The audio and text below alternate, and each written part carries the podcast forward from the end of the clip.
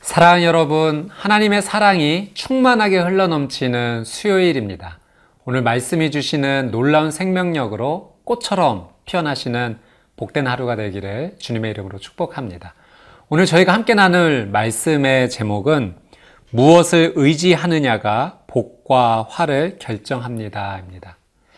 하나님 우선주의로 살겠다라는 삶의 결정은 삶의 모든 것을 하나님의 말씀 안에서 시작하는 것입니다.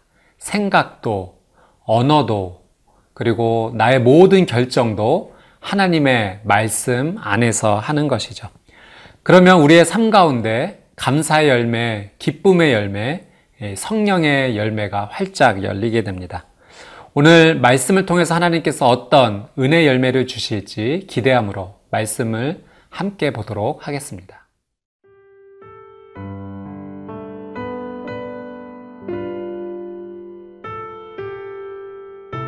이사야 삼 장 일 절에서 십이 절 말씀입니다. 보라, 주 만군의 여호와께서 예루살렘과 유다가 의뢰하며 의지하는 것을 제하여 버리시되 곧 그가 의지하는 모든 양식과 그가 의지하는 모든 물과 용사와 전사와 재판관과 선지자와 복술자와 장로와 오십부장과 귀인과 모사와 정교한 장인과 능란한 요술자를 그리하실 것이며 그가 또 소년들을 그들의 고관으로 삼으시며 아이들이 그들을 다스리게 하시리니 백성이 서로 학대하며 각기 이웃을 잔해하며 아이가 노인에게 비천한 자가 존귀한 자에게 교만할 것이며 혹시 사람이 자기 아버지 집에서 자기의 형제를 붙잡고 말하기를 네게는 겉옷이 있으니 너는 우리의 통치자가 되어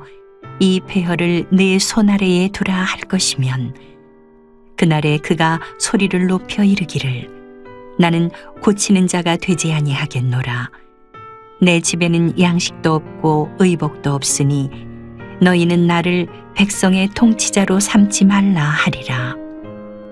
예루살렘이 멸망하였고 유다가 엎드러졌음은 그들의 언어와 행위가 여호와를 거역하여 그의 영광의 눈을 범하였음이라.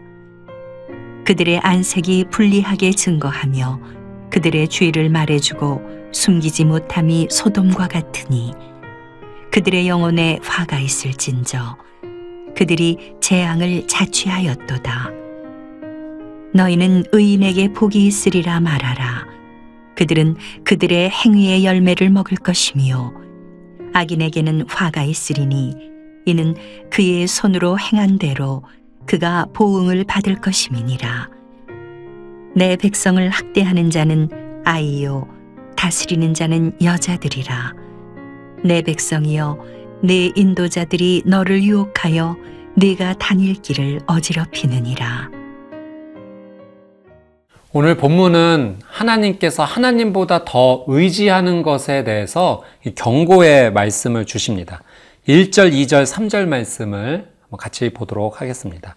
보라, 주 만군의 여호와께서 예루살렘과 유다가 의뢰하며 의지하는 것을 제하여 버리시되 곧 그가 의지하는 모든 양식과 그가 의지하는 모든 물과 용사와 전사와 재판관과 선지자와 복술자와 장로와 오십부장과 귀인과 모사와 정교한 장인과 능란한 요술자를 그리하실 것이며 예루살렘과 유다가 의지하는 양식, 물, 용사와 전사, 재판관, 선지자 등 그 모든 것들을 하나님께서 제하여 버리신다 말씀하십니다. 무엇 때문입니까? 아, 유다 백성들이 하나님보다 그것들을, 또 사람들을 더 많이 의지했기 때문에 그렇습니다. 사람은 눈에 보이는 것을 하나님보다 더 의지하고자 하는 유혹을 쉽게 받습니다. 그러나 분명한 것은 하나님만이 우리가 의지할 유일한 분이시다라는 사실이죠. 예수님께서 광야에서 사십 일 금식 기도를 하신 후에 사탄이 시험했습니다. 눈에 보이는 돌덩이를 떡이 되게 하라는 유혹을 받으신 거죠. 그때 예수님께서 신명기 말씀을 통해서 이 사단의 유혹을 거절하셨습니다. 사람이 떡으로만 살 것이 아니요 하나님의 입에서 나오는 모든 말씀으로 살 것이니라. 여러분, 우리는 육체를 가졌기 때문에 연약합니다. 그래서 세상의 것을 의지하기 쉽죠. 오늘 본문을 통해서 세상의 것을 완전히 배척하고 무시하라는 의미는 아닙니다. 우리는 우리에게 주어진 것을 감사로 사용해야 되지만 그 전에 그런 것들을 우선적으로 의지하기보다 하나님을 정말 먼저 우선적으로 의지하는 삶을 살아야 된다는 거죠. 하나님의 말씀을 저희가 첫 번째로 삼고 그 말씀에 순종하며 나갈 때 하나님의 놀란 은혜의 길이 우리의 삶 가운데 펼쳐질 줄 믿습니다. 일 절 말씀해 보니까 하나님께서 유다 백성이 의뢰하는 것들을 제하여 버리신다라는 말씀이 나오는데요. 이 말씀 통해서 우리가 깨닫는 것 또 한 가지는 하나님께서 우리에게 주시기도 하시는 분이시지만 또 우리, 우리에게 주셨던 것을 거두어 가시기도 하신다는 사실이죠. 여러분, 이것을 인정하는 것이 하나님의 주권을 인정하는 신앙과 믿음이 됩니다. 하나님은 우리에게 주실 수도 있지만 거두어 가실 수도 있다는 것을 인정하는 거예요. 우리에게 주실 때만 감사하는 신앙이 아니라 우리에게 주신 것을 거두어 가실 때도 하나님의 뜻이 어디 있는가 살펴보고 또한 그것 가운데도 감사할 수 있는 신앙이 되어야 하겠습니다. 만약에 부모님이 자녀에게 어떤 선물을 했는데 그 선물을 자녀에게 주면서 잘 될 것을 기대했지만 만약 그 선물이 자녀의 삶을 망친다면 부모로서 그 선물을 다시 거두어 가지 않겠습니까?